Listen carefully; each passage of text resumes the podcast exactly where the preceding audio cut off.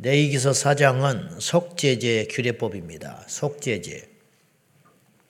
속죄제를 드린다는 것은 무엇을 전제하냐면 죄가 지어졌다 이 말이에요. 누군가 죄를 지어졌기 때문에 속죄의 제사가 필요한 것입니다. 우리 인류는 저나 여러분이나 어, 최대의 적은 북한이 아니에요. 중국도 아니에요. 일본도 아니에요. 미국도 아니에요. 나를 못 살게 하는 그 사람이 아니에요. 내 돈 떼먹은 그 원수가 아니에요. 내 부모를 때려 죽인 그 사람이 아니에요. 우리 집을 망하게 한 그 사기꾼이 아니에요. 우리 모두의 죄는 죄입니다. 우리의 적의 공공의 적은 죄다. 죄. 죄만 없다면 이 땅이 이렇게 되지 않아요. 아무리 좋은 관계도 죄가 들어오면 그때부터 끝장나 버립니다. 아무리 좋은 사람도 죄에 얽혀버리면 그 즉시 쓸모없는 인생이 돼버리고 말아요. 심지어는 죄도, 교회도 죄가 들어오면 교회가 아니에요. 교회도. 그러니 죄가 얼마나 무섭냐 이 말이에요. 죄는 예방이 최선인데 저부터서 쉽지가 않지요. 오늘 주님께서 속죄 제사를 드리라고 하는 의미는 너희는 필연적으로 어쩔 수 없는 죄인일 것이다. 그 말이에요. 근데 오늘 본문에는 죄의 특징이 나와요.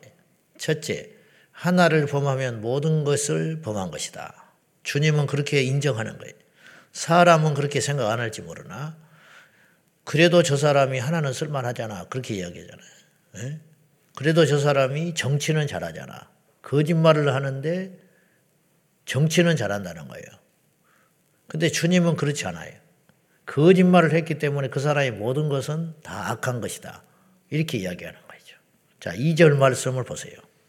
2절이 그런 의미예요. 자, 시작. 이스라엘 자손에게 말하여 이르라. 누구든지 여호와의 계명 중 하나라도 그릇 범하였으되 계명 중 하나라도 범하면 다른 계명을 다 지켜도 다 어긴 것이 된다. 그런 뜻이에요. 남비에 불을 물을 이렇게 넣어서 음식을 만들어야 되는데 조그만 구멍이 하나 있을 뿐이에요. 구멍이 작은 거예요. 그러나 그 냄비는 필요가 없어요. 음, 그것은 그런 것처럼 아무리 다른 율법을 평생을 힘써서 지켰다 할지라도 하나의 율법을 범했다면 그 사람은 그 다른 모든 것을 지킨 것이 의미가 없게 된다. 그런 뜻이에요. 이게 죄의 특징이에요. 다시 말하지만 우리는 큰 죄가 있고 작은 죄가 있다고 스스로 생각해요. 그걸 우리가 정해놓고 우리가 판단하는데 그것 자체가 교만이에요. 하나님은 그렇게 보지 않아요. 하나님 앞에는 큰 죄, 작은 죄가 없어요. 죄인 것 뿐이에요, 죄. 여러분이 한강에 가서 돌을 던져봐요. 주먹만한 돌을 던지면 쑥 들어가 버리고, 손톱만한 돌을 던지면 둥둥 떠 있던가요? 그렇지 않아요. 다 가라앉는 거예요. 그런 것처럼 흠결이 하나 나면 도자기를 빚는 사람들이 우리가 볼 때는 잘 모르는데 여지없이 망치로 깨버리면 깨뜨려 버려. 왜 그러느냐? 그걸 가져다가 다른 사람이 쓸 것이 그러는 게 아니라 내가 볼 때는 왜 장인들이 그렇게 도자기를 자꾸 깨버리나? 그냥 우리 주면 잘 쓸 것 같은데, 에? 어디 가서 그릇이라도 쓸 것 같은데 여지없이 깨버리는 자기 스스로를 타협하고 싶지 않는 거예요. 다른 사람은 모르지만 자기만 발견한 흠이 있는데 이것을 아깝기 때문에 얼마나 공을 들여서 만듭니까? 만들어 가지고 유기 칠해 가지고 불에다가 몇 날 며칠을 떼 가지고 그 아깝잖아요. 근데 몇 개 건져내기 위해서. 근데 왜 깨버릴까? 그 심정을 조금은 이해할 것 같아. 그런 식으로 차고만 타협해서 내놓다 보면은 결국은 자기의 진짜 백이 도자기를 만들어낼 수 없다는 걸 알기 때문에 엄격한 잣대를 대면 될수록 진품이 나온다 이거예요. 그거 하나 만들어내기 위해서 그렇게 속으로 피눈물 흘리면서 깨뜨려버리지 않는가. 그런 생각이 드는 거죠. 작은 흠결 하나. 그러나 만든 그 사람에게는 어마어마하게 크게 보이는 거. 이거 갖고 안 돼, 도저. 이거는 도자기라 할 수 없다, 이 말이죠. 그런 것처럼 죄는 아무리 작은 것도 죄다. 우리가 그런 스스로의 마음가짐을 오늘 본문을 통해서 배워야 한다. 그런 뜻입니다. 두 번째는 제사장이 죄를 범했을 때는 어떻게 하냐. 그 말이에요. 제사장은 다른 사람의 죄를 속죄 제사를 드린다든지 화목 제사를 드린다든지 제사를 드릴 때 필수적인 존재가 제사장이죠. 요즘으로 말하면 설교자가 제사장이냐 그 신학적인 논쟁을 피하고라도 한번 대입을 조심해 보면 설교자가 이렇게 설교를 하잖아요. 번듯하니. 그러면 어떤 입장이 되냐면 마치 설교자는 그 설교하는 걸 다 지키는 것처럼 착각을 하기도 하고 듣는 사람도 그렇게 착각을 할 수 있다. 그러나 그렇지 않아요. 설교자도 못 지켜. 근데도 설교하고 있는 거야. 예. 근데 우리가 자칫하면 듣는 사람은 판단이 되지요. 자기는 하지도 못하면서. 그렇게 쉽게 판단이 되지만 정작 무서운 건 설교하는 자기 자신은 마치 그렇게 너덜너덜 말을 잘 하니까 자기는 잘하고 있는 듯한 그런 착각과 오만함에 빠질 수 있다. 그런 뜻이에요. 제사장이 다른 사람의 죄의 문제를 자꾸만 속죄 제사를 드리는데 해결해주고 안수해주고 어? 그렇게 하니까 마치 그 사람은 의로운 것처럼 번듯한 것처럼 그럴 수 있잖아요. 그러니까 속죄 제물을 가지고 속죄 제사를 드리러 갈 때 제사장을 만나는 게 필수인데 만나는 사람도 제사장은 이런 죄를 짓겠어? 그런 생각도 하고 세월이 계속 반복돼서 가다 보면 제사장 스스로도 자기 착각에 빠져가지고 아이고 인간아 어제도 오더니 오늘도 왔냐 어찌 세상을 그렇게 사냐 그렇게 하면서 돌아서면서 속으로 자기는 그런 사람 같지 않는 것처럼 그렇게 착각할 수 있다는 거죠. 근데 그렇게 판단하는 것 자체도 자기는 이미 죄인인 거예요. 하나님은 엄격하게 제사장의 죄도 분명히 묻는다는 거예요. 그래서 첫째는 아무리 작은 죄도 죄다. 두 번째, 예외는 없다. 모든 사람은 죄인이다. 모든 사람.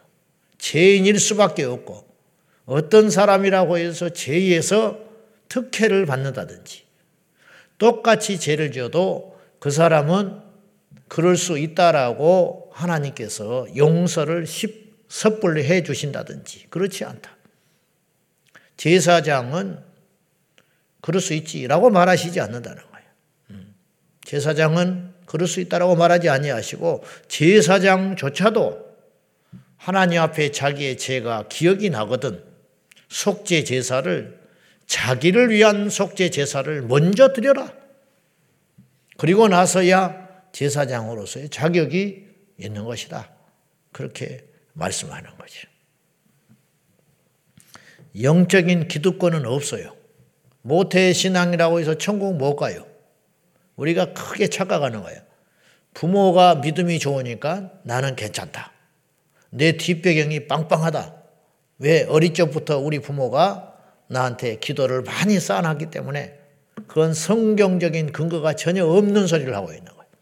우리 집안이 순교의 집안이니까 하나님이 날 이렇게 복을 줬다고 그것은 정서적으로는 우리가 이해할 수 있는 말이지만 그러나 거의 신학적으로 성경적으로 맞는 소린가? 그렇지 않다. 성경은 이렇게 하기 부모가 포도를 먹으면 자식의 이가 시냐? 그때 당시 속담이 있었다는 거예요. 고대에 부모가 포도를 먹으면 포도 먹으면 이빨이 실 거 아니에요. 먹는 사람이 시지 자식의 이빨이 시냐? 얼토당토 않는 소리다. 이제 이런 속담이 돌아다니고 있었는데 그것을 성경에서 이야기를 해요. 그럴 리는 없다. 부모가 포도를 먹는다고 내 이빨이 식었냐? 그렇지 않다. 네. 부모가 의롭다고 내가 의롭겠냐? 부모가 죄인이라고 내가 죄인이겠냐? 그렇지 않다. 그걸 우리가 명확히 해야 할 필요가 있다라는 것입니다. 여기서 우리가 하나 놓치고 있는 것이 있는데 하나님께서 속죄 제사를 드리라고 하잖아요. 그건 뭘 전제하시는 것이냐면 용서하겠다. 이게 복음입니다. 여러분 용서받는 기쁨이 얼마나 큰 것인가. 거꾸로 하나님이 인류에 대하여 용서를 하지 않았다면 우리는 이 자리에 있을 수 없어요. 있어도 있는 게 아니에요. 살아도 사는 게 아니에요. 네. 우리가 하나님께 용서를 받았다. 이것은 최고의 복이에요. 우리가 생각할 때 건강하고 세상에서 잘 되고 돈 많고 그것이 복인 줄 아는데 몰라서 그렇다. 철이 없어서 하는 소리. 자기의 죄를 깨닫지 못한 게 저주고 그 죄를 알았으되 방법이 없는 사람이 저주받는 거예요. 근데 우리는 하나님을 만나서 건강해지고 뭐 세상에 잘 되고 마음이 편안해지고 그런 정도가 아니고 그건 복이라 할 수 없어요. 그건 예수님 안에서 주신 예수님만 줄 수 있는 복이 뭐냐? 예수님만 안에서 예수 안에서만 우리가 누릴 수 있는 복이 무엇이냐? 병원 가도 건강해지고 세상에서 열심히 살면 부자가 되기도 하고 그러니까 예수님 안에서만 받는 복은 뭐냐? 사제의 축복이다. 사제죠. 제사함의 축복. 제가 평생 다 살지는 않은 것 같지만은 돌아서 볼 때 요새 부쩍 그런 생각이 많이 드는데 아찔아찔해요. 뭐가 아찔아찔하냐? 지난날 이 칼라리에 살았던 데가 너무 많았던 것 같아. 여러분도 그러실 거야. 뭐냐? 그때 내가 한 걸음만 더 갔으면 죽었어. 뭐냐? 제2의 문턱에서 스톱한 거예요. 그리고 이미 선 넘은 것도 많고, 제2의 문턱에서. 그때 친구 따라갔으면 난 죽었어요. 그때 그 자리 갔으면 죽었고, 그때 그 도장 찍었으면 죽었고, 그 사람 만났으면 끝났고, 내가 그때 이렇게 결정하지 않고 이렇게 결정했으면 나는 지금 나락에 떨어져 있을 것이다. 이런 생각이 계속 지나가는 거죠. 여러분도 그렇지 않나요? 말을 안 해서 그렇지. 다 그런 거죠. 그리고 죄를 안 짓고 제가 여기까지 온 게 아니에요. 너무 많은 죄가 있어요. 여러분도 다 죄가 있어요. 누구도 누구한테 함부로 손가락질 할수 없을 만큼 우리가 다 흉악한 죄이니. 그런 죄를 졌는데 주님이 용서를 해 주신 거예요. 우리가 의롭기 때문에 천국을 가는 게 절대 아니라고 그랬어요. 용서 받았기 때문에 가는 거예요. 지옥은 나빠서 가는 게 아니에요. 우리보다 착하게 산 사람도 지옥을 가요. 객관적으로, 객관적으로. 석가모니가 지옥 갔을 거 아닙니까? 100%. 그잖아요.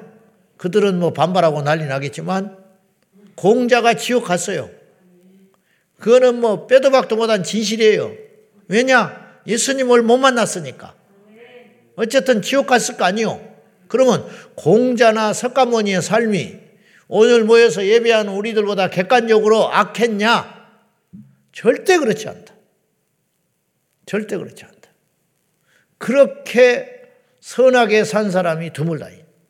얼마나 선하게 살았으면 제자들이 따라다녔겠어. 여러분 제자 있어요? 한 명도 없잖아. 본받을 게 있어야 제자가 생기지. 저도 마찬가지요. 저도 마찬가지. 나를 흠모하는 사람이 한 명도 없어. 나의 인격, 나의 삶을 흠모하는 사람이 한 명도 없어. 오죽하면 같이 사는 내 자식도 흠모를 안 해.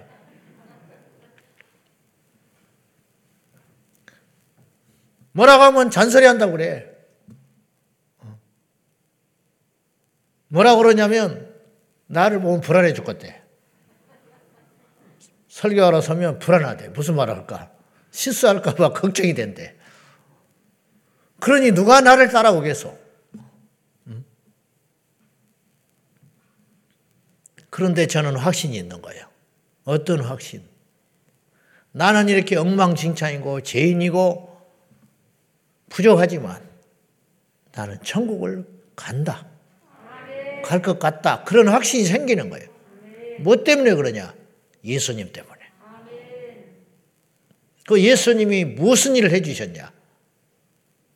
저와 여러분의 죄와 허물을 용서해 주셨다. 그것이 복음이라는 거예요. 복음은 기회예요, 기회. 넘어진 사람도 일어날 수 있다. 현장에서 가늠하다 잡혀온 여인도 너 다시 시작할 수 있어. 너 다시 인생을 시작할 수 있어. 사마리아 수가성 여인에게도 너 다시 시작할 수 있어. 주님이 그러는 거예요. 세리장 사개오도 너 다시 시작할 수 있다. 여러분 사개오가 돈만 뺏은 지 알아요? 응? 그 당시 문화가 어땠는지 아십니까? 남의 것을 토색한 일이 있으면 내변호 갚는다고 그랬죠? 그게 뭔지 아십니까? 능력 없으면 여자들도 뺏어왔고요. 능력 없으면 자식도 뺏어다가 종으로 판 거예요. 그게 토색이에요. 그냥 돈만 뺏어온 게 토색이 아니에요. 남의 한 가정을 파괴시켜버린 거예요. 돈을 못 낸다는 이유로. 그래서 세리를 사람들이 다 죽이려고 했던 거예요. 칼을 품고 다녔어요.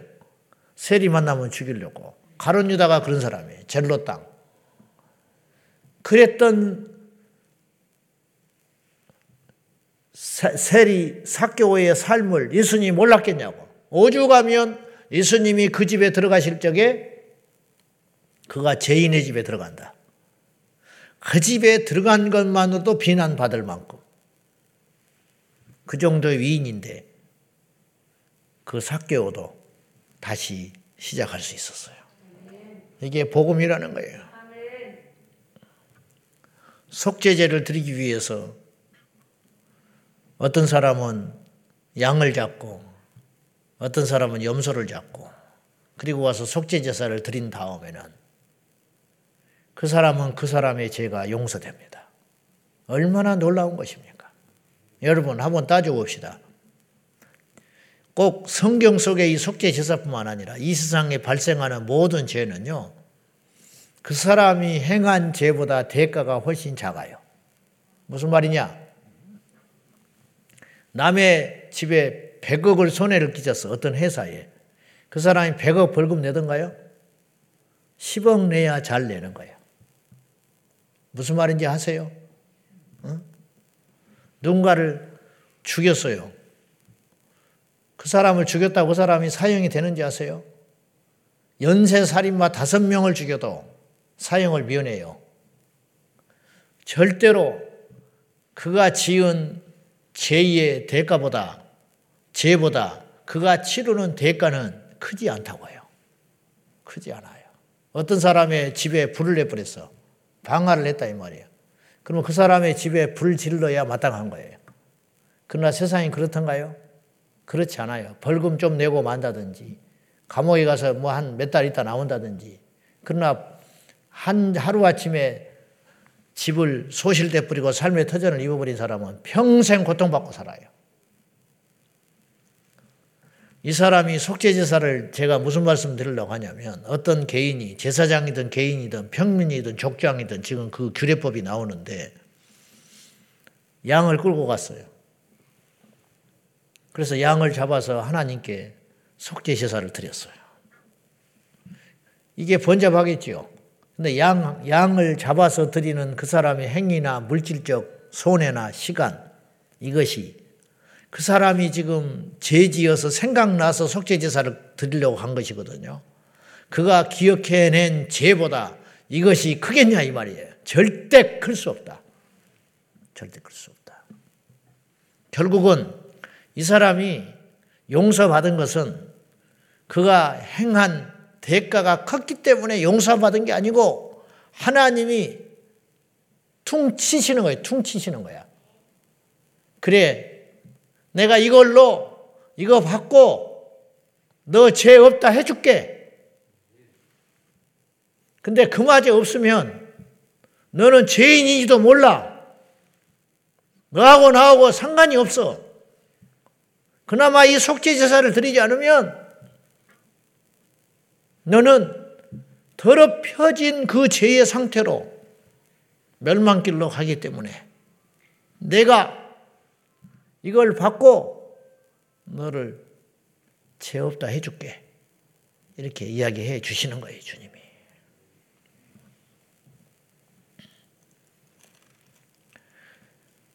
온 회중의 죄, 그것도 나와요. 13절 이하에 뭐냐면, 개개인의 이제 속죄 제사가 성립이 되려면 반드시 자기 죄를 인식해야 돼요. 그러니까 죄를 지었는데 자기가 죄 지은지를 모르면 평생 속죄 제사 못 드리는 거죠. 그래 어떤 일이 벌어지느냐? 그 죄된 몸, 영혼, 삶을 가지고 죽는 거예요. 죄인의 상태로 죽는 거예요. 우리가 예수께 나온 것은 우리가 죄인인 것을 안 거예요. 예수님 외에는 길이 없다는 걸 알게 된 거예요. 그것이 시작이라니까요. 그것이 믿음의 시작이에요. 믿음의 시작. 예수 믿는 목적은 그것이고 예수 믿는 결론도 그것입니다. 그게 뭐냐? 예수 그리스도의 십자가의 보혈의 능력으로 우리의 죄를 사함 받는 거. 그것 때문에 교회가 있는 거예요. 그것 때문에 설교가 있는 것이고 그것 때문에 우리 신앙이라는 게 존재하는 거예요. 근데 그것이 없어진 채, 그것을 도외시한 채 다른 어떤 것이 무슨 필요가 의미가 있겠느냐 하는 것입니다. 근데 공동체가 짓는 부지 중에 지은 죄가 공동체 모두가 죄인 줄 몰랐어요. 근데 어느 알게 된 거예요. 어느 한 사람이 죄를 진 게 아니고 우리 제자왕성교회 모두가 죄를 져버린 거예요. 공동체가.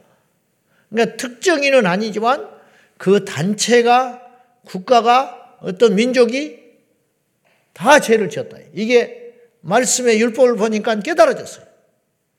그때는 어떻게 해야 되냐? 그 속죄 제사를 의미로 드리는 그것이 바로 온 회중을 위한 속죄 제물. 그래서 그때는 수송아지를 잡아서 하나님께 속죄 제사를 드려라. 여러분 그 공동체의 모든 집단 모두가 죄를 졌는데 그 수송아지 한 마리로 용서 받을 수 있겠어요? 그러나 하나님이 용서해 주신다. 그거예요. 대가가 충분하기 때문에 우리가 용서 받은 게 아니라니까요. 우리가 교회 안에 와서 뭐 봉사하고 헌신하고 예배드리고 수고하고 뭐 기도하고 뭐 대단히 무슨 그런 일을 해가지고 내가 의롭게 된 걸로 착각하는데 다시 말하지만 우리가 지난날 하나님 모르게 혹은 하나님을 믿으면서도 지었던 지금 이 순간에도 저와 여러분이 짓고 있던 그 죄의 무게와 죄의 그 값에 대해서 치료는 우리의 대가라고 하는 것은 영영 따라갈 수가 없다. 그것이 하나님의 은혜다. 그럼에도 불구하고 받아주시는 하나님의 은혜. 그것. 그것. 평생 키워가지고 시집 보냈는데 시집 갈 때 봉투에다가 100만 원 넣어가지고 그런 놈도 많지 않아. 예를 들어서 100만 원 넣어가지고 내일 결혼식인데 오늘 마지막 날 밤에 엄마 아빠 그러면서 훌쩍거리면서 그동안 잘 키워줘서 너무 감사하다고. 네. 별로 없지요 그런 사람. 근데 그런 사람 하나 있었어. 100만 원, 100만 원. 그럼 그걸 받아들고 엄마 아빠는 감격해요. 음. 뭐 이런 걸 준비했냐고. 뭐 이렇게 많은 걸 준비했냐고. 뭐 이렇게 큰 걸 준비했냐고. 그게 큽니까? 30년생을 평생 뒷바라지하고 키워가지고, 어? 시집 보내기 위해서 다 갖춰서 보내는데, 어? 마음의 정성이라고 100만 원 주면 그것이 그냥 감격해가지고, 어? 그것도 또 나중에 다 써. 근데 이 딸은 떠들고 돌아다니는 거야. 나 시집 갈때 100만 원 주고 왔다. 응? 엄마한테 아빠한테 100만 원 줬어. 응? 그리고 친구들한테 떠벌리고 다닌다. 그러면 와 친구들이 옆에서 와 착하다고. 그게 됩니까? 그가 받은 사랑, 그가 받은 은혜에 그 값이 그거하고 갚을 수 있겠냐고. 안 되는 거다. 그래서 우리는 저와 여러분은 용서 안 받은 죄인으로서 평생 내 생명 다 하도록 그분을 사랑하고 그분의 사명을 감당해도 우리가 지금까지 지었던 모든 죄의 그것들을 용서 안 받은 것과는 비교가 안 되는 것이다. 그래서 날마다 주님 앞에 고개를 들지 못하고 감사합니다. 하나님 은혜 감사합니다. 평생 이런 삶으로 살아가는 저와 여러분이 꼭 되어야 할 줄로 믿습니다. 남 정죄할 수가 없지요. 탓할 수가 없지요. 불평할 수가 없지요. 원망할 수가 없지요. 우리 자신들을 잘 알아라고 소크라테스가 그러지 않았어요? 우리 자신을 잘 살펴서 하나님 앞에 삼가 겸손하게 오늘도 새날을 주신 하나님께 감사 감격하며 나의 죄를 속량하게 위하여 십자가에 달리신 예수님의 그 큰 사랑과 은혜에 감격하며 오늘 하루를 말씀 안에서 승리하는 저와 여러분이 되시기를 축원합니다. 기도하겠습니다. 이 시간에 기도하실 적에 하나님 앞에 큰 죄, 작은 죄가 없습니다. 하나님 앞에 하나만 죄를 지어도 만 가지 죄를 지은 죄인 중의 개수와 똑같은 것입니다. 주여 이 아침에 새삼 우리의 죄, 우리의 허물을 용서하신 주님께 감사드립니다.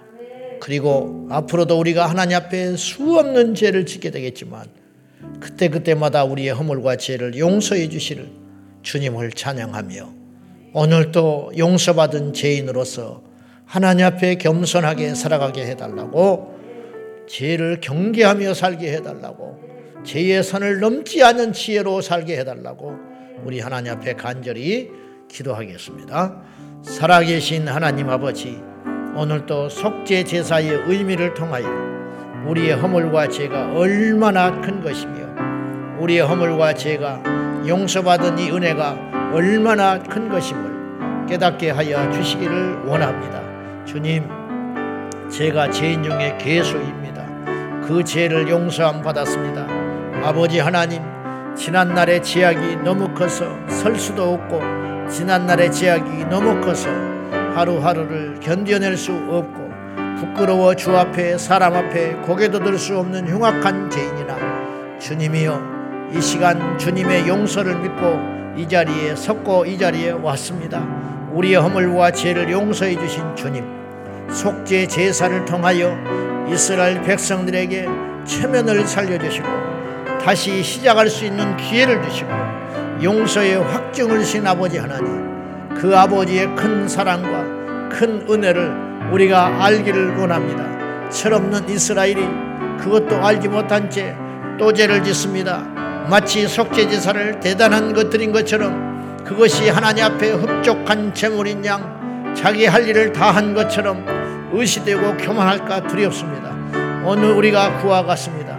마치 대단한 일을 하고 다니는 것처럼 마치 하나님 앞에 자격이 있어서 쓰임 받고 있는 것처럼 주님 앞에 착각하지 않도록 도와주시옵소서. 주여 우리 허물과 죄를 용서하시고 주님의 그 큰 은혜를 안다면 우리가 어떻게 살아야 할 것인지 이 아침에 결단하게 하여 주옵소서. 하나님 아버지 우리의 허물과 죄가 이토록 크건만 주 예수 그리스도의 십자가에 열리신 보혈의 능력으로 우리의 죄를 없다 여겨 주시니 감사합니다. 주여 자격이 있어서 용서받은 것이 아닙니다. 죄의 값을 치렀기 때문에 용서받은 것이 아닙니다. 우리 하나님께서 예수 십자가의 보혈로 우리의 죄를 없다 여겨주셨기 때문에 오늘 우리가 이 자리에 있나이다. 우리 평생 죄와 싸우되 피 흘리기까지 싸우게 하시고 또 우리는 죄에 넘어지고 말 것입니다. 또다시 우리는 누군가를 미워하게 될 것이고 또다시 우리는 무언가를 탐하게 될 것이고 또다시 우리는 정욕에 휩싸여 살아가게 될 것입니다. 주여 그러함에도 불구하고 주님의 용서를 믿습니다. 우리의 허물과 죄가 아무리 크다 할지라도 용서해 주실 주님을 믿기 때문에 우리가 또 하루를 시작합니다. 주여 오늘 하루를 우리 평생의 삶을 하나님 앞에 용서받은 죄인임을 알고 겸손히 살아가게 하여 주시고 어떤 희생, 어떤 수고, 어떤 노력도 우리가 용서받은 그 죄에 대해서는 값을 치를 수 없음을 알고 오늘도 겸손하게 이 길을 걸어가게 하여 주옵소서. 주 예수 그리스도의 이름으로 간절히 기도하옵나이다. 아멘. 주여, 주여.